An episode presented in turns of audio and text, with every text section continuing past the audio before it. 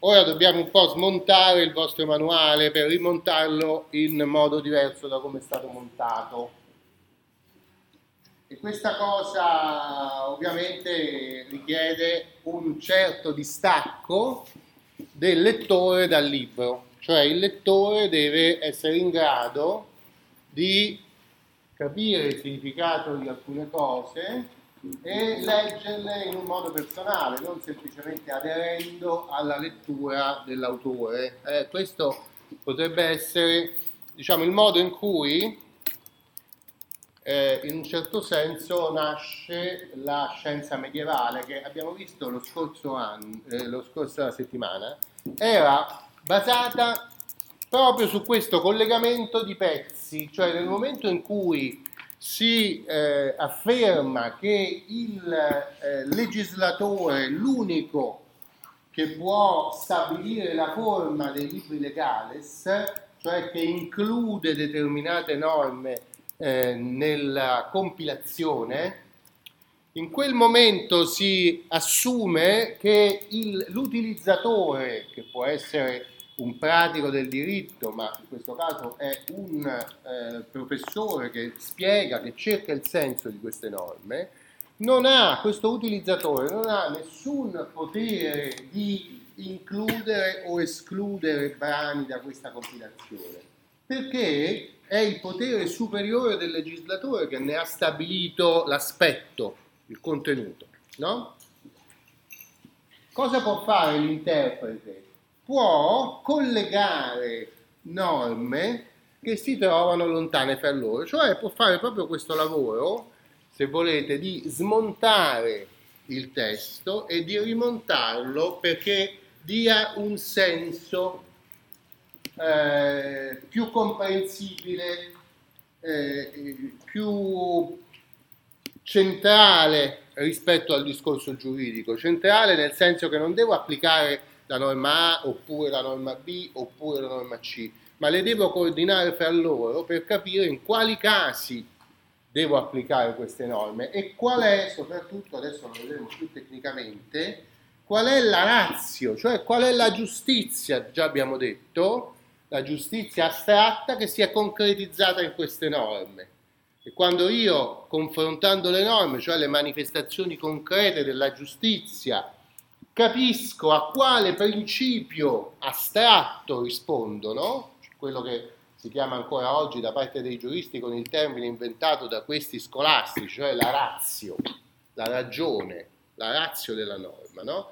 che non è altro che la giustizia astratta che si è concretizzata in tante norme diverse. No? Quando io, mettendo in contatto queste norme, sia che siano formalmente concordanti oppure che siano formalmente discordanti, riesco a cogliere qual è il principio di giustizia che si è manifestato in queste norme, allora io ho capito, no? Allora vedete che capire, cioè comprendere un concetto, significa smontare i testi in qualche modo, cioè significa vedere i testi nella loro complessità ed essere in grado di collegare parti che possono essere lontane fra di loro per comprendere determinati elementi. No? Il che, vedete, è un esercizio che fa crescere in qualche modo l'intelligenza, cioè la capacità di fare questo esercizio anche in futuro per, per testi che non si sono ancora presi in considerazione. In questo senso lo studio, la formazione dei giovani nelle università medievali è formazione che educa, che fa eh, uscire alcune abilità, no? che poi si possono applicare a tutti i casi che si presentano nel mondo, no? eh, a tutti i casi che coinvolgono il, i rapporti sociali, i rapporti di potere, i rapporti economici, le controversie, no? che non si sono mai presentati, quindi uno non può già aver studiato la soluzione di quel caso ma ha imparato il metodo che collega le norme concrete alla giustizia e dunque è un metodo che consente poi, nel caso che il, lo studente sia diventato un avvocato, un funzionario, di convincere il giudice o il sovrano ad adottare una determinata decisione, no? Di convincerlo perché lo convince che quella decisione è conforme a un principio di giustizia e lo fa mobilitando tutte le norme che sono la concreta realizzazione, sempre imperfetta perché concreta, ogni cosa concreta è imperfetta, come insegna Aristotele, e soltanto le cose in potenza, cioè le cose che non sono ancora realizzate, possono essere perfette, no? Eh, avete studiato al liceo la distinzione tra potenza e atto nella, eh, nella filosofia aristotelica, no? Ecco, nel Medioevo questa distinzione è ripresa proprio nel, nel senso della irrimediabile incompletezza delle cose concrete di fronte alla purezza delle cose astratte, no?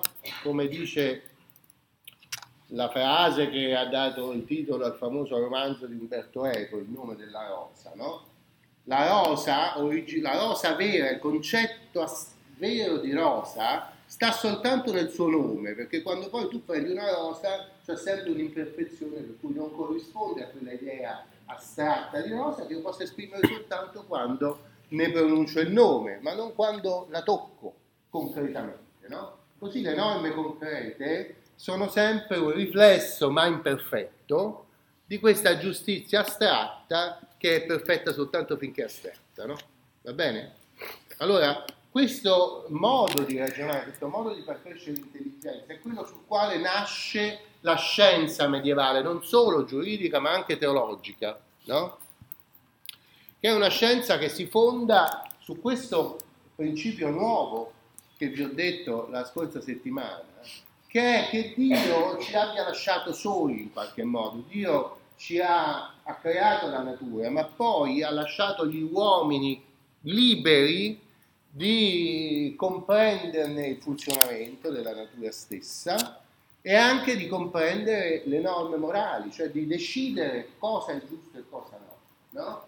E che appunto questo processo gregoriano che ha spinto lo Spirito Santo dalla terra verso il cielo ha fatto partire degli effetti che Gregorio non si aspettava proprio per niente No? E questi effetti sono una crescita straordinaria di questa funzione della società che è di capire, di comprendere sia come funziona il mondo, le scienze naturali, la matematica, la geometria, la musica, no? le scienze pratiche, eh? ma sia anche i, le scienze del comportamento umano, che sono sostanzialmente la morale da una parte e il diritto dall'altra. No? Allora, vedete, gli effetti inaspettati della rivoluzione gregoriana. Gregorio non voleva arrivare a questo punto, no? Invece ci arriva perché a questa, uh, questo mutamento teologico, no? che potremmo dire autonomizzazione del genere umano rispetto a Dio, no? che fa partire subito quello che vi dicevo la scorsa settimana, cioè gli uomini che avevano costruito chiese molto piccole perché avevano paura di lanciarsi in calcoli difficili per costruire chiese grandi, in pochi decenni arrivano a fare delle cattedrali gotiche si, di un'altezza che non si era mai vista, che rivaleggiava nell'altezza dei più grandi monumenti romani, no? rivaleggiava con le eh, acquisizioni dell'ingegneria romana. No? Cioè, l'uomo, c'è una, c'è una forte prefigurazione di umanesimo in, questo, in, questa esplosione di scienze del XII secolo. Cioè, molte delle definizioni dell'umanesimo che avete studiato a scuola, in cui l'uomo è al centro di tutte le cose, vi fanno vedere il disegno di Leonardo con l'uomo dentro al cerchio, eccetera. Sì, vero, ma in realtà cose, questa, questo umanesimo, questo orgoglio dell'intelligenza umana esplode molto evidentemente anche nel XII secolo, senza fare precedenze e cose del genere, ma certamente uno degli elementi è questa autonomia eh, della decisione umana, no? autonomia della, della, volontà, che fa nascere tutta una serie di altre eh, funzioni che cerchiamo di vedere piano piano.